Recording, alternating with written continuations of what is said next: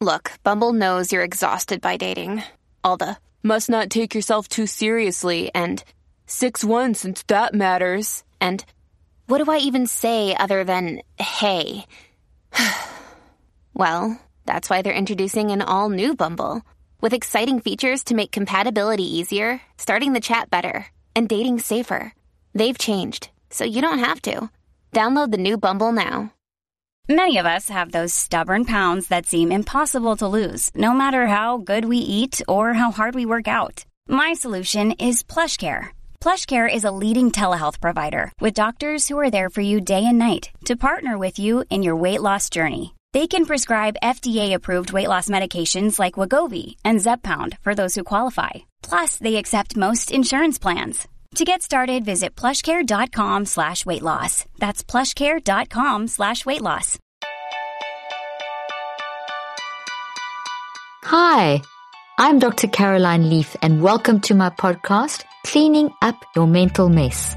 In this episode, I chat with Dr. Edith Eger, a Holocaust survivor, world-renowned psychologist and best-selling author and truly incredible and inspiring woman.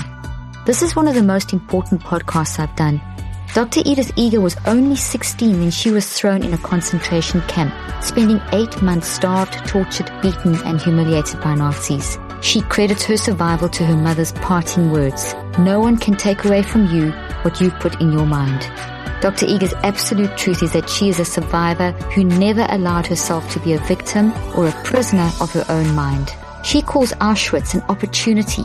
Like everything else in life, everything has to do with the fact that the way we think, that's what we create. This is an incredible story.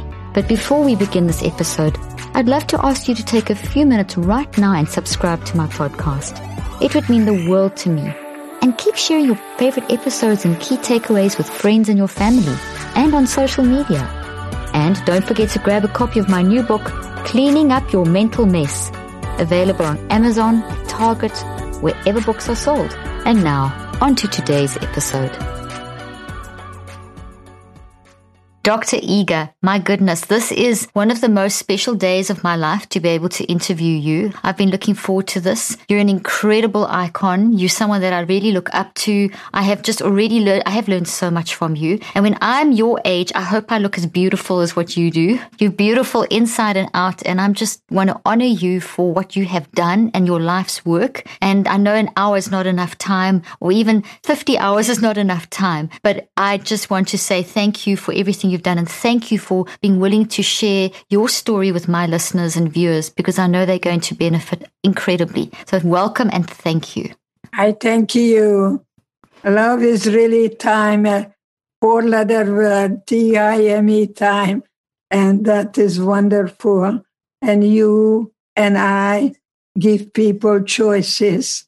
How will they feel when they are in their deathbed and not asking, you know, what the world has given me or how to not play the victim Oh. victim card. Incredible. That's incredible. I love that. And that's so true. We don't have to play the victim card. And there's so many things around what you've just said that I would love to unpack. But one of the first things that I wanted to say, my first question is that I actually don't even know how to ask this question, but I've been working in the field of mental health for 38 years, been doing research for 38 years on mind and brain. I would have thought that I grew up in apartheid South Africa and dealing with very traumatic war zones and everything. I, I thought that I had seen a lot. Then I went to Auschwitz and I visited and spent the day there having a private tour. And I don't even know how to verbalize the profound feelings that I experienced, but it comes nothing close to what you went through and how you've then taken that and turned that round into helping so many people. So I actually want to ask you, how would you like me to ask you about Auschwitz and your experience as a 16 year old going into a concentration camp? I mean, as I said, I walked around there and it was devastating, and I'm still devastated two years later, yet you went through it. We never forget, I never forget where I was and what happened. And today I speak what I lived. And thank God I'm able to tell you that I was a 16 year old in love. And my boyfriend told me I have beautiful eyes and beautiful hands And in Auschwitz, I would go to you, everyone, tell me about my eyes, tell me about my hands, because I said to myself, if I survive today, then tomorrow I'm going to see my boyfriend. Even though I was told every day I'm never going to get out of here alive. So today, today, you and I guide people. It's not what happens, it's the way you view it. So I use a word that is meaningful to me that Auschwitz was an opportunity mm. for an opportunity not to recover, but to discover that life is from inside out. That if you waited for someone else to make you happy or liberate you, you didn't make it. That I live in a present, I can only touch you now. That guilt is in the past, worry is in the future. So Auschwitz to me was a time when I was guided, because when people ask where was God in Auschwitz, I say God was with me and was able to guide me to see hatred as pity. And I decided that they were the prisoners, mm. not me. And wow. look at me, I'm here to tell you about it, that I couldn't change the outside. I, I, I could not change anything externally. I didn't know four o'clock in the morning where they're going to put me in a gas chamber. I didn't know when I took a shower whether gas or water is coming out. And that's why the COVID is so difficult for people because it was unexpected and unanticipated. Mm-hmm. And we were told one thing and we found another. Auschwitz was a schoolroom, and each of us had to take care of each other because if you were just for the me, me, me, you didn't make it. So that's that's why I like to bring the there and then to the here and now. That we create our own Auschwitz in our own mind, and the key is in our pocket. That's incredible for you to be able to trans to reconceptualize that experience from being because you talk a lot about it being a survivor and not a victim. You know, you've reconceptualized the whole picture and you've reconceptualized the whole experience, as horrific as it was, and that's so key, as you say, it's the key in your pocket that reconceptualization. This is a good time to look at COVID as time out. You know, you are from Texas and you have the cowboys and and time out is in football and people take time out to regroup to redecide so it is a good time for people to think about their thinking and also pay attention what they're paying attention to it's very important what you focus on because anything you pay attention to you reinforce that behavior what you really want to extinguish. So that's why I ask people to think about your thinking and pay attention what you're paying attention to. I absolutely love that. I've spent my whole career studying how the mind and the brain change as you are paying attention to something. Whatever you think about the most will grow, and it's determining your next reality. By the way, nothing is original because there was a philosopher so called Epictetus. And Epictetus said, which is the whole beginning of therapy that I use very often as an adjunct. I do a lot of insight as well. Mm-hmm. But I think he said to us, and I quote, it's not what happens makes you feel the way you feel, but the way you view it. Now that mm. is the really the key. It's not what happens, it's the way you view it.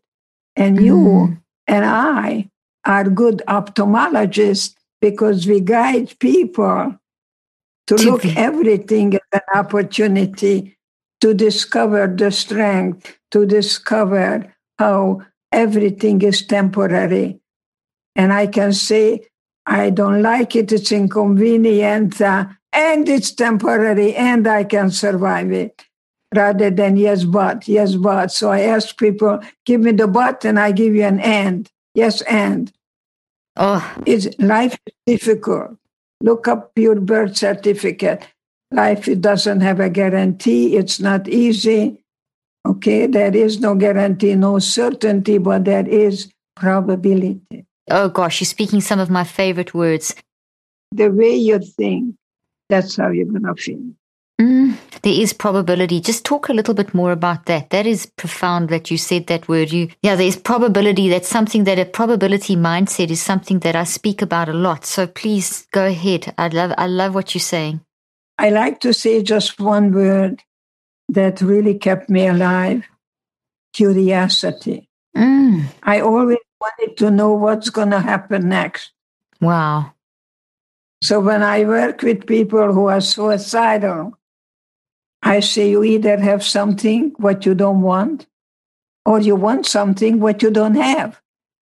Mm, So what do you do? You think about a Jewish boy whose name was Jesus, and he told us, Love thy neighbor as thyself. That you get up in the morning in Texas and you look in the mirror and say, I love me. And it's not narcissistic because you cannot give to others what you don't give to you. So mm. it's very important that we're born alone, we die alone. There is something between birth and death called life. So when people ask me where was God in Auschwitz, and I say, God was with me, guiding me to look at the guards that they were the prisoners, not me. And the hatred became pity, feeling sorry for the guards that they were brainwashed to telling me that I am poison to society, to telling me that I the only way I will get out of here as a corpse. So you cannot change another person's thinking or feeling, but you can certainly recognize that you can differentiate between responding or reacting. Because when you react, you don't think automatic. So I ask people to see the movie called The Karate Kid because the brain Love power is the Mhm. best power. Remember, you know, cleaning car. And, yeah, patience, patience. Patience, patience. And in this society today, people want a quick fix, don't they? They want the quick fix. They want to suppress. They want the anything to get away from experiencing those those life experiences. And not only they want it easy, they want it now. Yes. They don't want to wait for anything. Instantly. I want it now. And I want it easy. That's a kid. That's a child. yeah. thinking. So I, I differentiate between being childish or being childlike. Mm, I love how you do that. Please talk about Yeah, that more. that is incredibly brilliant. If you ask a child, why do you do that? And the child would say, because I feel like it. Now, as an adult, I still feel like it, but I don't act upon it unless it is in my best interest. You see, Mm, the kid doesn't care about consequences. hmm I'm going to eat this chocolate cake because I feel like it. Even the doctor told me not to have sugar. So none of the positive thinking does any good unless it's followed with a positive action. Absolutely. Yeah, because a lot of people today will use a positive affirmation or something like that just to try and cover up all the work, but the, the issues. But if however you're showing up in life is coming from what you've gone through and the perspective that you've developed, how you see it. That is so true because I never ask patients, How can I help you? I say, How can I be useful to you? Oh, Because they just want to sit there, okay, just go and uh, fix me. If No. you don't want to do the work, you're not going to try on anything new because anything new is scary. yes. Uh, We have the fear of the unknown, so we keep going back, doing the same thing over and over again. Because there's that familiarity. You, you, hold someone's hand, and I do, that we guide them to look at the same thing from a different angle. And that's what you and I do show a different perspective. This is your opportunity. This is now you're locked in, went into the COVID. We cannot really change the outside, but I can change the way I look at it as time out for me, whether I like the person I live with, whether I'm capable of having adult relationship rather than being a mother or a child to my spouse. It's a wonderful time out period. It's not what happens, it's what you do with it. Oh, that's so powerful. And you've shown that. The time doesn't heal. Oh, I'm so glad you And said I- that. That's so good. Please elaborate on that. That's brilliant. Please elaborate on time doesn't heal. Please talk more about that. If you are willing, if, you, if you're willing to feel the feelings, you're going to go through a journey of grieving, feeling, and healing. You Mhm. cannot heal what you don't feel. So don't medicate grief. It's not an illness Mhm. because what comes out of your body doesn't make you ill. Mm. So cry, cry in a car. In the car, you can scream bloody murder and get it out, get it out. What comes out of your body doesn't make you ill. What stays in there does. So good. It's like Oh. a pus. You have to push it out, that pus. Otherwise, it can poison my whole body. Mm. And that philosophy has been forgotten in this modern day and age because of, you know, the advances of technology and medicine, which are wonderful, but it's made everyone want the quick fix. They just want give me the band-aid, you know, just get me the, give me the, the, you know, way to suppress it. And instead of working through it, it, it to, to heal, it gets worse. It's the surgery. You've got to get cut up to get healed. And that's what we've got. And it's, and we get through it. As you said, you've got to feel it to heal it. The only way out is through. Yeah, you cannot hear what you don't feel. And it's not an overnight process. Mm-mm. It's really, I am I'm getting triggers all the time. I was watching a wonderful movie. It's called The Miracle Worker many, many years ago. It's the life of Helen Keller. Oh, yes. Remember her? Yes, yes, She's I do. Blind, and um, this wonderful woman is working with her, working with her. And one day they had dinner and they ran out of water. So she took a pitcher and took Helen, and they go outside and they are going fetching water. And this is the first time, after all this time they were working together, she began to talk and Mm. said water that took a long time. And that triggered in me that when I was liberated and I was put in a hospital and they put me in a cast and I could hardly talk because my lung was filled with water.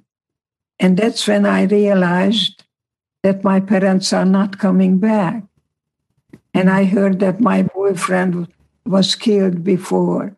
So the reality hit me, and I just wanted to die. When I got up in the morning, I didn't say what, I would say, what for? Mm. That's you know, that existential vacuum that Viktor Frankl and I were Yes. very much talking about that we, we never forget, but we can realize that not forgetting and not fighting it and run from it, but to look at it as something that there was something in it. And that's my book, The Gift. For Yes. someone when it is a practical book. So this is a practical book that the that the closer you are with the darkness, you're closer to suffering, and suffering will be making you stronger. One of the upsides from this recent pandemic is I get to do many of my interviews and much of my work in my pajamas. But the downside of working from home, I feel like now more than ever I am constantly looking at a screen and my eyes have been really straining, which has been causing so many headaches. If this sounds like a familiar struggle in your life, I've got the answer for you. Blue light blocking glasses from BluBlox. Blue light damages our eyes and leads to digital eye strain. Symptoms of digital eye strain are blurred vision, headaches, and dry, watery eyes. For some, this could even cause heightened anxiety, depression, and low energy. Well, BluBlox was created to fix this problem and block out the blue light with high quality lenses. Unlike other types of blue light glasses, BluBlox are evidence based and made under optics laboratory conditions in Australia. They have 40 hip frames and come in prescription, non prescription, and readers, so they have frames for every need. BluBlox is also giving back by working in partnership with Restoring Vision in their Buy One Gift One campaign. For each pair of BluBlox glasses purchased, they donate a pair of reading glasses to someone in need.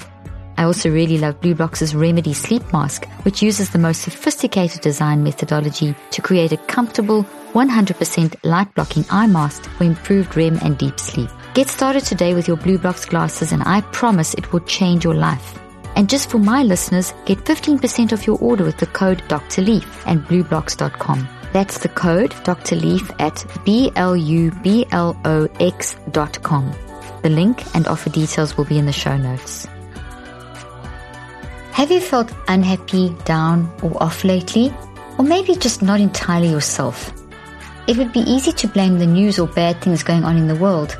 But believe it or not, your negative feelings could also actually be caused by gut problems. You see, serotonin is known as the happiness chemical, and 90% of your serotonin is created in your gut. What does that mean? It means that if your gut health is off, then you're just not going to feel as happy and positive as you normally do. When you start taking care of your gut, you'll be amazed at how much better you feel. Here's how I recommend you do this. Start taking Cognibiotics, the breakthrough mood enhancing formula made by BiOptimizers. This formula starts with a solid foundation of prebiotics and probiotics to support gut health and positive feelings in a safe and natural way. But it doesn't stop there. Cognibiotics also includes 17 powerful brain herbs to enhance mood, manage stress, and improve memory.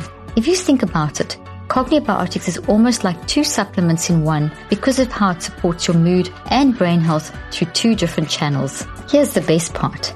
Cognibiotics comes with a full one year guarantee. So I encourage you to try it risk free and see for yourself how much better you feel. Simply go to cognibiotics.com forward slash Dr. Leaf and use Dr. Leaf 10 to receive 10% off any order. Again, it's cognibiotics.com com forward slash Dr. Leaf. The link and offer details will be in the show notes. Your books are incredible. You've written the two books and the choice and the gift, and you've got the 12 tips for helping people to understand how to process life, just kind of like how to get through life. And I know a lot of what you've been saying is encapsulated in that, but they're profoundly moving and life changing and awe inspiring and just so true. Every time I hear you or read you, your work, I think that's truth. That's wisdom. And if we learn to process that, we actually then can accept the pain and the suffering alongside the joy. And as you say, the what for. Suffering is part of life. And some people are children who grow up very fast, like immigrants' children get parentaged. When I came to America in 1949, my little girl was two years old and she went to a daycare center. And there was a beautiful woman, a beautiful Christian woman, Mrs. Bowers, who took my child on and I didn't have to pay. I was very poor. Wow. I didn't have six dollars when I came mm-hmm. to America. And then slowly she comes home and teaches me how to speak English. Wow. She wrote a book. A book was Chicken Little and Ducky Lucky and Goosey Loosey. okay, picture, picture me listening to my daughter teaching me how to speak That's English. brilliant. But I know. I didn't know Goosey Loosey from Turkey Lurkey. I didn't know which. so children get parentized. And then she told me that in the place where she goes, she's eating two things that I never heard of peanut butter and tuna fish. I never saw in Hungary peanut butter. I don't know if they still ever have peanut butter in Hungary. Oh. I doubt it. But you see, so you get yeah. to know two questions I usually like to ask. When did your childhood end? Mm, and many children of immigrants become parents to the children. Mm. Or maybe you have a father who's alcoholic and the mother takes you and, and tells you, go, go, go find father somewhere in a bar. Or mother maybe is ill. Mm. She never gets because she has migraine headache. So I think it's very important to use COVID as time out and see when you did your childhood end. And then the second question mm. is Would you like to be married to you, Caroline? Oh, wow. By the way, were you named after the Kennedy? Caroline? no, I don't think so. My mother named me after some, my mom's Irish, so she named me after someone I, that she, yes. So I'm Irish Italian background, born in Zimbabwe, grew up in South Africa, live in America, married to a Swiss. So I don't quite know a good mixture. I call you a Renaissance woman. There you go. I I'll like that. You, I'll send you my book. I'll send you my book, and I'm gonna call you a Renaissance oh, woman. Oh, that's You're beautiful. And, and I'm going to yes. send you, I'm going to send you my book and it's called Cleaning Up Your Mental Mess. And it's flipped around Cleaning Up Your Mental Mess. And it's basically, I mean, it's, it's the science behind how we think, feel and choose and build thoughts in our brain and how our mind changes our brain and influences our life. It's the science behind what you're teaching so profoundly and brilliantly. So I'd love to send you a copy and, and just if you ever want to read it, but you, your, your lessons that you're teaching and that question, like that second question now where you say, would I like to be married to me? That's such a good question. So, how do you answer that? I like to really say that because in my generation, a boy gets very different messages. Yes. You're going to be the lawyer or the doctor and mm. so on. But you tell the little girl, you're going to find somebody because you're, you're nobody until somebody loves you. Yeah. I am a somebody. You see, it's a very yes. different message that I have to grow up to be like a fruit and then somebody is going to pick me. and that's, that's not anymore. No. Because the pioneer woman in America worked alongside with her husband. Absolutely. Yeah. They were in a modern marriage. They both got up, they both went to work, and, and this yeah. is really what we want a little girl to become independent emotionally and financially before she gets married. Mm, that's so I important. To stay in school, yeah. No, that's because really the important. More, the more papers you pick up in America, the more choices you have, more mm. doors open up for mm-hmm. you. Mm, oh, absolutely. And that's so vitally important. But that's then also, let's bring that back to your profound insight into the concept of choice. You very big on choice. And I love to hear you talk about that because I always talk about how our mind is how we think and feel and choose. And we're always doing that. And how, and you talk about responding versus reacting. And you talk about how it's in our mind. And we've, so I'd love you to just talk a little bit about choice. And I'd love you to relate that back to your experience as well in Auschwitz and how you, as a 16 year old, you know, how did you see choice in your life at that point and how do you see it now and, and the, the change and the growth? You know, I look at Auschwitz and all I could think of that Auschwitz was hell. Mm. And I'm going to tell you the difference between reacting because Hans Selye mm-hmm. got the Nobel Prize for stress studies. Yes. And he said, when anything stressful happens to us, we have two automatic responses we fight or flee. Mm-hmm. In Auschwitz, that didn't work. Because Yeah. if you touch the guards, they were shot right away, right in front of me. So I knew not what to do, what what not to do.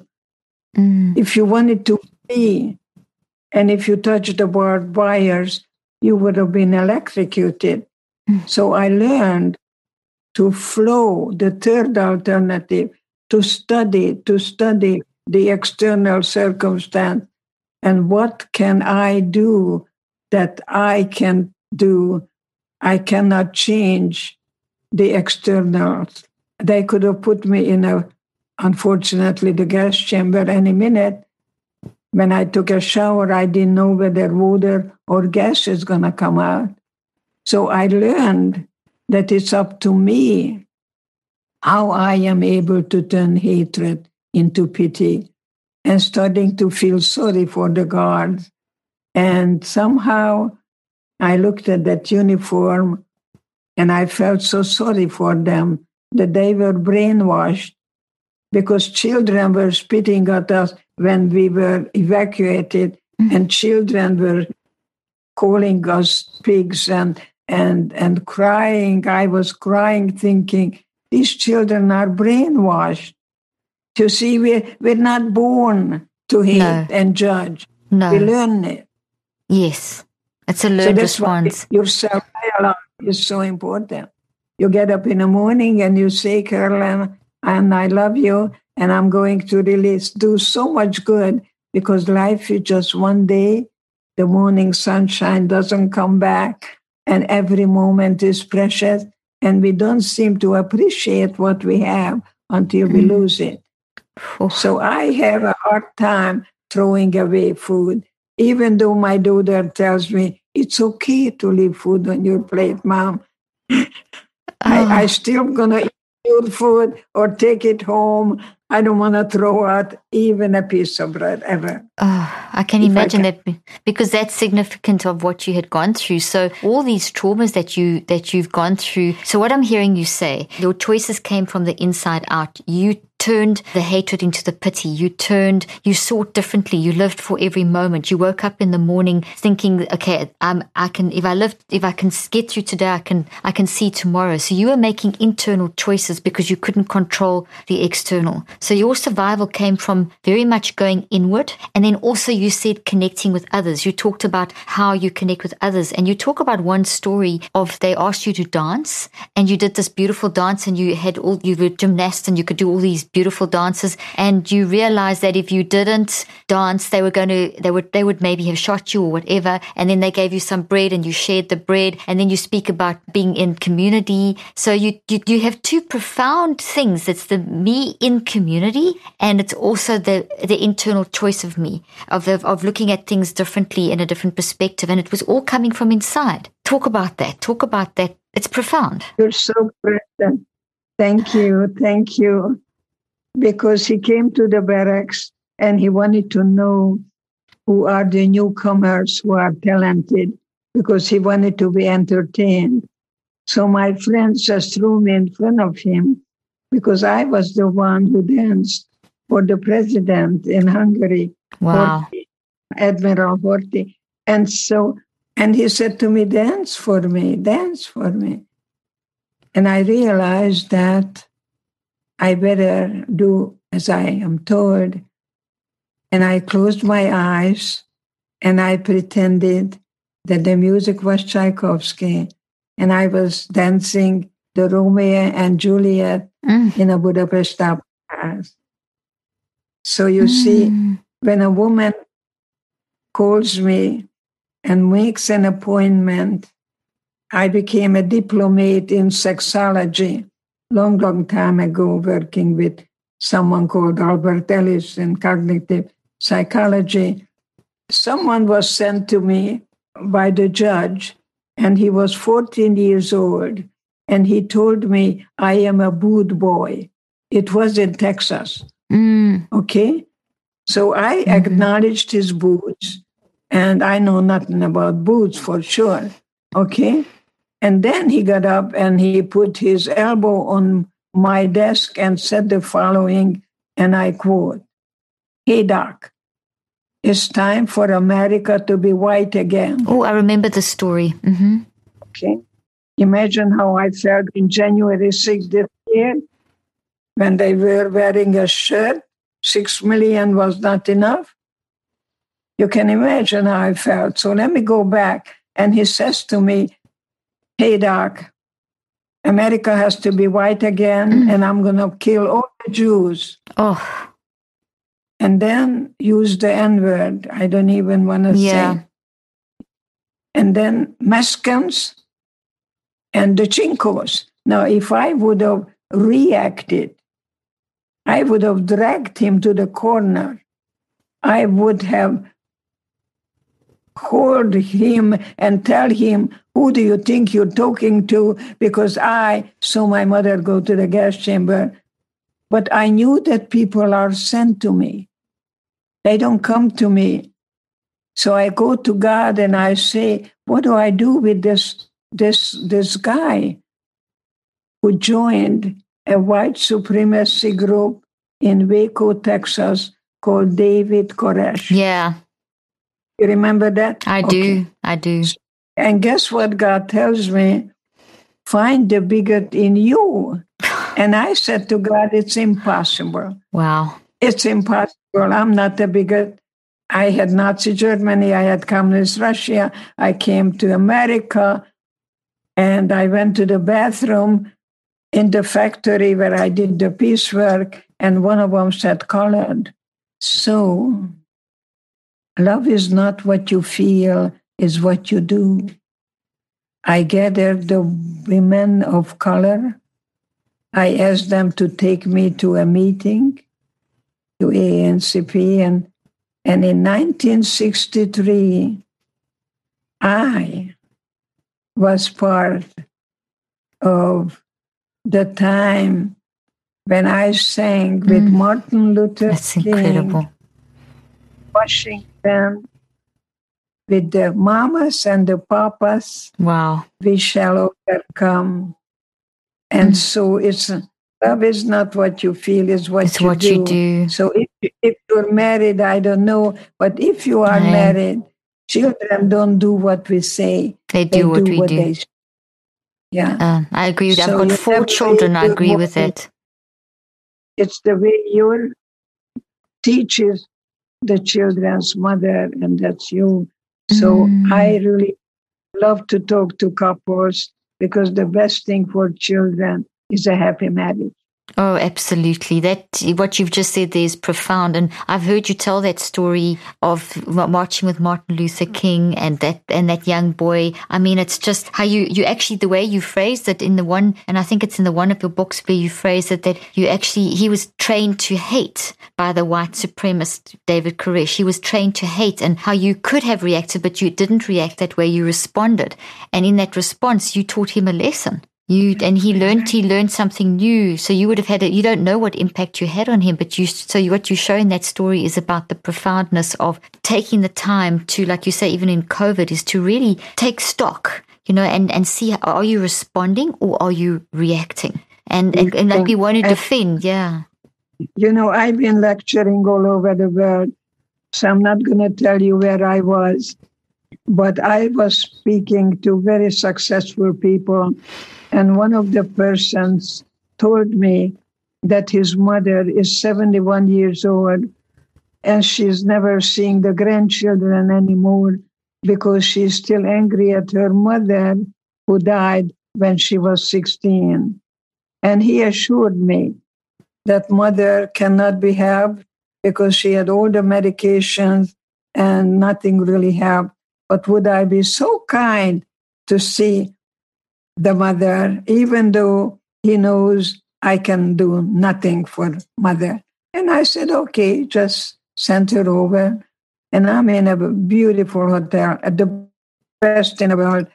Okay, so I see this woman coming in, and she spoke a little bit with a Polish accent. And so I, I don't speak Polish, but I could relate to her. But I asked her a question Where is your mother buried? And I said it with the accent that I had. Yeah. And she said, in the cemetery, but not like I say it now in a different way. Yeah. Because I learned to speak, meet people where they are. And so I, I kind of looked up. I only had an hour. I said to her, Your mother needs you now. This is called reframing. Mm-hmm. And she mm-hmm. looked at no one ever heard that. My mother needs me. I says, Yes, your mother needs you because no loving mother would ever want their children not to live a full life. Mm-hmm. So I want you to go to the cemetery. But I said it the way I needed to say yes. in her accent. And I want you to realize that she needs you so she can rest in peace mm. and not until you are able to have a meaningful life and loving your children and grandchildren. I got letters wow. from the family. I cannot tell you, thanking me one hour. And all I did is change, reframe, reconceptualize. That what you said right in the beginning, how you view something. So how you view something completely determines the consequence, the outcome. Completely shifts the whole whole perspective. The whole thing just shifts. That's incredible. This is why you'd say that you're a guide as opposed to being a therapist. You actually guide people which i love because so no, I love that because I agree with that because we can't fix anyone. All we can do is try and show them another perspective and try and help them to do the work and support them if, in that if process. They're if they're ready. If they're ready. If yeah. they're ready. Because every behavior satisfies a need. And some people. That's powerful. There, some people have the need to be needed. So they always mm. find someone who can who has the need to be taken care of. I had a woman who was about to marry her fifth alcoholic husband. Oh do my you goodness. think that's an accident? That's you definitely. Do the familiar. You yeah. do the familiar. A disservice. Mm-hmm. So that's a need to be, every behavior is fulfilling some sort of need. So as a guide, you would show someone what to identify that need. Is that how, how you would approach it? Well, I actually become very dumb. I put myself in a one down position. And pretty soon, I don't speak English well. I can get away with it, you see. So when I come to America and I am with you and I see a sign, choice, and I look at that person, could you help me? How do you understand that word, choice? And then I hear how that person is really viewing everything, whether it's visual, audio, or kinesthetic. Because one of my students told me that in America, people are hearing but not listening. And I said, well, let's test it out. Tomorrow morning, when you pick up your books, somebody's going to say hello to you. Yeah. And instead of usually what you say, I like you to say very quietly, My mother died this morning. Mm. Wait, I'll see you later. People are hearing and not, not listening. That's why I ask people don't ask why, what, how are you? That's the stupidest thing you can ask. They're going to say, fine, fine, yeah. Fine, everything. No, I rather say many times, never, how are you? I say, geez, good to see you. I missed you. I make a sentence because I create the environment that you can wow. feel any feeling without the fear of being judged. Mm. So it's very That's... important to know to set the atmosphere. Mm-hmm. And that's what you do. You create the atmosphere, but then it's up to them whether they are willing. That's a very good word. Willing to be willing to go through the pain mm. and revisit the places where you've been. Yeah. And relive that experience but you're not there. You're here with me. And that's the word with post traumatic stress reaction. Yeah, mm-hmm. No, no pathologizing. We pathologize too much. Oh, I it's agree so be- much. Yeah, I agree. I love how you say we pathologize too much. And I wanted to transition to trauma. So let's carry on with this discussion of, you know, PTSD and how we shouldn't be labeling and trauma and pathologizing. Talk about trauma because and talk talk about your trauma in terms of how you got through it and how you've translated that to, into the experiences that you now help people as a guide and as you as you have for the last 40 years 50 years. A trauma is very important because in some ways we hand things down from generation to generation. Absolutely. But we can stop it.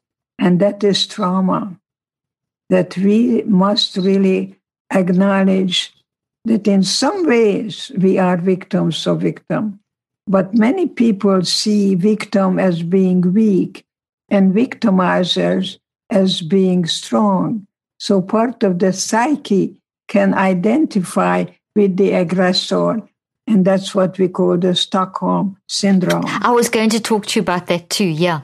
So this is what I learned when this girl's father was a big deal in America and had a castle here in California, the Hearst Castle. So the messages that we carry with us is so very important. Yeah. So very important. So that's why the victim can easily become yesterday's victims easily can become today's victimizers.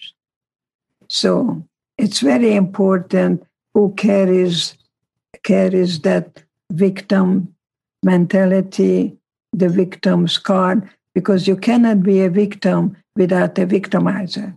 That is so true. So, how do you speak yeah. into that? How do you help someone who has that, who is battling with trauma and there's this generational trauma and they've maybe gone through their own set of additional trauma growing up in early childhood? Or like yourself, I mean, you went through this terrible trauma of Auschwitz and for years you had flashbacks. And how did you deal with it yourself? And how did do you, how have you helped? What advice can you give people who are, having, are having flashbacks or experiencing trauma as well as talking about the labels, let's bring a little bit about how we shouldn't pathologize. Can you just take that a little deeper as well?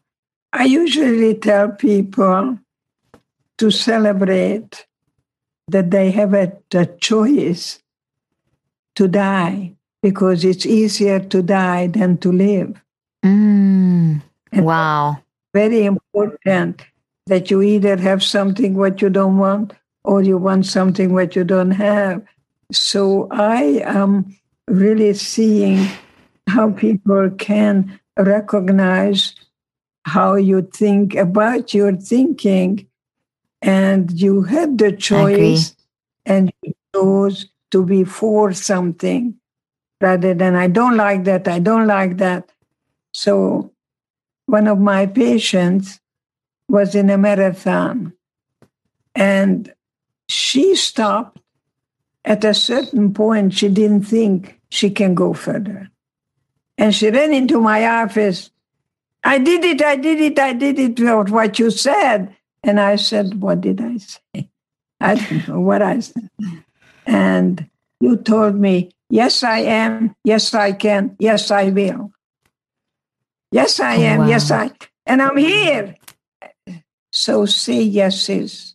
Yes, I am. I'm one of a kind. There'll never be another me. Many people can do mm. what you can do, but not the way you can do, it. do it. You're mm. unique. You're one of a kind diamond. There'll never ever be another you. You know, so I like the yeses rather than I don't like that. I don't want that. I'm not interested. I believe, I believe, I believe. I'm not interested.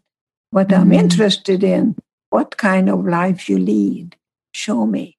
Because how you show up is indicative of how you are thinking. Mm. Show me, show me evidence. Yeah. If you if you go to a judge, they say, "Give me evidence." Absolutely. That you committed to someone other than you, because all we had was each other there, and all we have is each other now. Now, that's incredible. So I was mm. I was lucky enough to be interviewed by Brene Brown. I know. I listened to that interview. Beautiful, wonderful interview. Was, she was so adorable. But she, she speaks English, Texas, and yes. I speak English as an immigrant. Yes. And, and, we see the same thing. Both talk about vulnerability and shame and so forth. Yes. But you know, her English and my English, I mean, I was just kind of smiling inside. Yes. And I told her, I want to bake a cake and send her a Hungarian cake. I remember cake. that, yes. the chocolate cake. Chocolate cake. And now we are in touch how we can send her a chocolate cake. But she also promised me when I go to Texas, I'm going to have the best primary ever. Yes. Because I love in Texas. You have good meat in Texas. Yeah, you'll have the good prime rib. I heard that too. My kids love the prime rib as well. So that's yeah, that was a great that was a great interview. I, I heard you on that one as well. It was really wonderful. Summer is just around the corner, and as temperatures start rising, it's vital to stay hydrated. My go-to drink Huzzah! A bold probiotic seltzer with benefits. With added probiotics and 3 grams of sugar or less, Huzzah tastes like sunshine in a can. Experience bold flavors that pair perfectly with a picnic or backyard hang. My favorite flavor is strawberry and hibiscus. Ripe strawberries with a tropical backdrop. Just 3 grams of sugar and 15 calories. It pairs well with fresh summer strawberries and cream. Get your cooler ready and stack up on Huzzah Probiotic Seltzer by using the code Dr. Leaf for 20% off your order at drinkhuzzah.com. That's code Dr. Leaf for 20% off at drink, H-U-Z-Z-A-H dot com. The link and details will be in the show notes. Going to doctor appointments are one of those necessary but so annoying things that we just have to do. A friend of mine recently suggested I check out PlushCare, and wow, what a game changer. PlushCare's primary care physicians are here for you seven days a week to help you start feeling better as soon as possible. In addition to handling ongoing and urgent care, they also treat a wide range of common mental health issues like anxiety, depression, stress, or even trouble sleeping. So if you're feeling down, worried, or not like yourself, you can book a same day appointment and see a PlushCare doctor right from the comfort of your home using your phone or computer. They'll discuss treatment options with you and have your prescription sent to your local pharmacy as needed. PlushCare accepts most major insurance carriers and is available in all 50 states. PlushCare makes it easier than ever to take care of yourself inside and out. Start your membership today. Go to plushcare.com slash Dr. Leaf to start your free 30-day trial. That's P-L-U-S-H-C-A-R-E dot com slash Dr. Leaf for a 30-day free trial. Plushcare.com slash Dr. Leaf. The link and details will be in the show notes. You also spoke about getting highlights together, which was funny. So I thought the blonde highlights, that was a funny little anecdote that you gave over there as well. I loved how you said that. So it's girl but, talk, the girl talk, yeah. The girl talk. The girl we got to throw, but we got to go through it. We, what would we do without our highlights? I mean, you got to throw a bit of girl talk in there. So, but just coming full full circle back, I would love to just circle back a little bit to the when you was when you were in hospital. You mentioned earlier on, and you when when they, you you were freed and you were, um, and you woke up and you wanted to just die, and then you went through. You talk about in your books and in your story how you had flashbacks and the trauma that you had gone through because all those experiences. I mean, you were tortured, you were starved, you you lost your parents on the first day that you got there, and your boyfriend. I mean, all these things, because so many people that listen to this podcast, they are dealing, as is everyone. You also make the comment that, you know, people all have trauma and different types of trauma. Obviously, yours was extreme. And a lot of people listening to this have had extreme trauma too. Can you talk about what you went through? How did you your how did your healing journey just briefly i know it's a long healing journey but just to give people a bit of an understanding of how you understand trauma in your own life and what did you do and why shouldn't we pathologize trauma? Why should it be depathologized? When i get interviewed sometimes i go somewhere and then i go somewhere else which, which i did fine. here. No problem. i started to tell you i tell you the movie that i watched yes the, miracle. Keller. yes and as she was fetching the water, I had a flashback that when I was liberated, I didn't know how to write. And I mm. did not know how to write a capital G. Mm. I was mm. practicing. So that's what I wanted to say about that and finish that one. Beautiful. Because I was like a little animal. I didn't know how to even go to the bathroom. Mm. I would go to bathroom and sit on somebody else was already there. I know mm. it was mm. so important to really decide everything that it's I'm not there anymore. I'm here now. I have choices. So we all have had trauma one way or another. So when I became a diplomate in sexology, I remember the woman comes to me and told me that she was very inappropriately, very inappropriately touched. Uh, so I'm going to say about that. But then she said, I don't know how to tell you because you were in Auschwitz. And my answer was, You may have been more in prison than I was because I knew the enemy. Mm, wow. You carried your secret. How old are you? She says 49. Wow. Now that you want to do. Change that. And and the opposite of depression is expression. Yes. My daughter calls Love it how you say that. The other one is are you revolving or are you evolving? So, so good. that is, yeah, my daughter calls Edism. But you see, I just say what I lived. And so that's my truth. It's not the truth because I wanted to go back to Auschwitz when I began to work with people and I had real problems with anger and yeah, I, I wanted to ask sister, you about anger too. Yeah. And you told your I, sister. And, I mm-hmm. told Magda, my sister, I want to go back to Auschwitz. I want to go back to that place. I want to go look at that lion in the face. Mm-hmm. And my sister said, You're an idiot. You're a masochist. We go through the same experience, entirely different responses. Mm. So that's that's why the reaction or responding is very, very important. So mm. the the young man, when I talked to God and I was told to look yeah. at the bigot in me, yeah, I created the atmosphere for a 14 year old boy who gave up all the freedom to some narcissistic whoever David Koresh was. Yeah. And I told her, please tell me more because love is time. T I M E. Mm. Never knew, That's profound. Never knew my history. Nothing.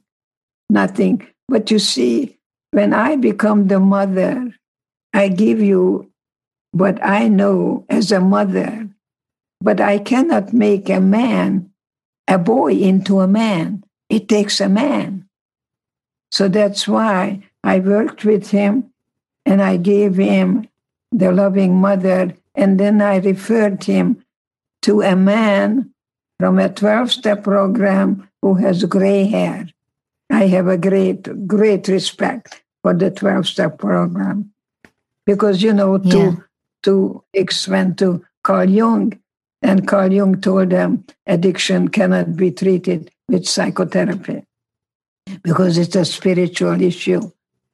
So the work you see, what you do, it comes from your soul, from your yeah. heart, from your mind. Yeah, it's yeah. and yeah. then you bring in that cortex. You know that mm. Piaget is the person that I used to yeah. teach the development ages and yes. stages. Took, took a four-year-old and an eight-year-old. Mm-hmm. Okay, and the four-year-old looks at two little things and and say, is it the same? Yes. And then took one of them and made it bigger like a hot dog. And which one is bigger? The four year old said, the hot dog. Eight year old said, it's the same. See, when you're eight years old, mm. seven, eight years old, we be, begin to develop our frontal lobe. Mm. When so don't talk to a four year old about cognitive dissonance. No. You won't know what for sure. Absolutely not. The ages. And so it's very good that what you're doing you really know who you're talking to. And hopefully, as I told you, none of the positive thinking do any good until I tell you tomorrow morning I'm not gonna put sugar in my tea. Yeah, did you got to go back and so what I'm hearing you say is like the example you gave of going back to Auschwitz and to revisit that. You you're telling people you, have got to address the person at the level they're at, but you've also got, got to go back to the roots and you've got to work through and you've got to reconceptualize that anger and make sure that you've shifted from being a victim into a survivor. So there's a there's a shifting, because, and that's that's internal work. See, we went anger. We there's a lot of pain under anger. There's a lot going on underneath it all. When people are angry, it's yeah. okay to be angry. It's how you channel it. Yes. Because there's a lot of pain there. And people say, I have an anxiety attack and this and that. You know, what is going on is it's that an the underlying issue. Look at everything, the way you look at everything as an opportunity and that's how I think of Auschwitz, that I discovered mm. looking at life from inside out and not wait for someone to make me happy. Mm. No one mm. makes you happy. So I hope mm. you have self love, self care, it's not narcissistic. No, I love that. That's beautiful. You've said that. Gosh, this is just, you're just brilliant. I have so many questions, but you know, you hit them all, well, just about all of them. I wanted to ask you, and you've briefly alluded to this, but you talk about the worst prisons that I've got my questions down below here. So I'm just reading them from my computer. You talk about the worst prisons are the ones we build for ourselves. And that's such a profoundly important statement. Could you just talk for a moment about that, about these prisons that we build for ourselves? And you gave the analogy of when you were in Auschwitz, you were in a prison, but that actually those guards were more imprisoned than than anyone than anyone else. And so and so it's how you look at yourself. So I'd love you to just talk a little about that. Well, in the daytime, I did everything I was told, but they took my blood many, many times. And one time I asked, Why are you taking my blood? And he spoke to me in German. I understood everything. He says, I'm taking your blood to aid the German soldiers so we can win the war and we can take over the world, especially America. Wow. I say to myself, I couldn't yank my arm away. Maybe I wouldn't be here telling you about it, but I said to myself, what a stupid idiot you are. With my blood, oh. with my blood, I was a ballerina. You gonna win the war? you know, that humor, it's how you respond and oh. not allow. No Nazi can ever murder my spirit. Wow. So look for the Nazi in you. Wow. It's there. And you mm. start us and and us and them. No, no, no, we're all together. So this is a key because you that's how you didn't become a prisoner of your mind. And people become prisoners of their mind because they're not they're getting stuck in the victim mentality. Is that correct? Is that how you or feeling hopeless? You cannot be a victim without a victimizer. So that's why yesterday's victims can easily grow up to be victimizers or, or marry one or marry one. So did you see then that did you see that those those people taking those Nazis taking your blood? Were you seeing them as you like you wouldn't allow you didn't allow them to control you? Yes, they took your blood, but they didn't take your your mind. You still felt you felt still kept your control inside of you. Is that how you manage that situation? So what do you mean by is that mm-hmm. what you mean by not being a prisoner of your mind? You have so much brilliant answers. Yes, it means that I could do many, many things, but never murder my spirit, that I bring it. So that's how they were the prisoners, not me. Love it. Then you make another statement that I found fascinating. Everything you say is, is fascinating, brilliant, and profound, and everyone needs to read your book and listen to you because you really teach what it means to be human. I just have to honor you for that. So, the last, in respect for your time, and you've been so generous with your time, the last thing I want to say is you make a comment that if you still have to prove yourself to someone, let me get the exact wording. If you still have to prove yourself to someone, you are still controlled. What is the, let me find the exact, oh, if you have something to prove, you are still a prisoner. And to live in reaction to someone your whole life makes you a prisoner. That was, that's just so profound. And I think people Very- live like very- that. Yeah, very, very quickly. When you're born, I'm talking to my grandson right now. When you're born, then I'm the woman who holds you. See, Yeah. I am the woman who holds you. That's a relationship which is very different from a father and a son. The son looks at dad in a more competitive way and decides, I want to be just like him, or I want to be everything he's not. And I know that happened because his father got the Nobel Prize in economics, and that was a very hard act to follow and he wanted to be an actor. Done. Okay, so then the son grows up and he either becomes just like the father or he wants to prove something that he's going to do everything that he's not his father. And while you want to prove something, you're still a prisoner. So good. That's such a profound insight that we can look at ourselves because we've spoken a lot here today about being, you know, the, the physical imprisonment that you had in Auschwitz. You have translated that into how, as humans, we can be imprisoned. All these terrible events and circumstances can happen. But if we understand our mind and how we have choice, we don't have to be prisoners of our own mind. And then that's how we can actually transition through the sufferings of life. If that's what I'm hearing you Yeah. say.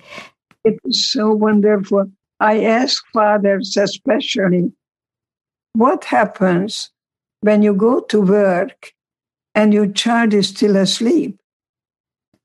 And what happens when you come back? Your child is already asleep. Mm. And then you work so hard so you can send your child to MIT that you don't know. You don't even know your child. So you have a teenager, you know, who's ready to go to college too. Just dump him in a truck or go fishing and then tell your son, when I was in your age, make it up. I was so afraid of the teacher. I thought I was going to pee in my pants. So the son would look at dad, yeah. oh, He's oh human. my God, I'm not such a weirdo. I'm not such a weirdo. I Yeah. and and develop an atmosphere that the father and a son could truly get to know each other. I think we have a lot of fear, and I've Yeah. never seen love coming out of fear. Mm-mm. Cannot coexist. Fear Yeah. does not coexist. No, they book. cannot. No, I agree with you No, there totally. born with fear. not born with fear, and you don't need years and years of therapy. You put them down from the least anxiety producing to the most anxiety producing. So if I'm going to work with you, and if you're afraid of heights, believe me, I'm not going to put you to the Empire State Building. I'm going to probably tell you to go home and sit on a table. And then maybe I take you to an elevator that, that you gradually go from the least anxiety producing. I could not tell you how much I enjoyed our conversation. Oh, I can't tell you enough. It's just you, you profound, you beautiful inside and out, and you teach the world what it means to be human. And I want to thank you and I want to honor you. And as I said in the beginning, I hope that when I'm your age, I'm impacting the world like you're impacting the world. And you, you just, you're profound and you're an icon. And I honor you and thank you for all the beautiful lessons you, you have, that you teach us. Thank you for sharing your time with me and my viewers and listeners today. I thank you so much. Just think young and live in the present. I love that. Thank you so much. Thank you for your time. It's been beautiful and wonderful. Thank Thank you too. God bless you. Thank you, Thank and you, you. too. I hope you found today's podcast interesting and helpful. If you want more tips and help with managing anxiety, depression, and mental health, be sure to visit my website at drleaf.com and to sign up for my weekly newsletter where I also include a schedule of my speaking events and so much more. And follow me on social media. I'm on Twitter, Facebook, and Instagram. Just look for Dr. Caroline Leaf. Also, I love seeing all your posts on social media about this podcast. I love seeing what resonates with you and what you've learned. So be sure to continue posting and tagging me and letting me know what you think and how these tips worked out for you. And don't forget, leave a review and keep spreading the word about this podcast. Thank you for joining me today. I really hope you learned something new and helpful. Till then, I'm Dr. Caroline Leaf.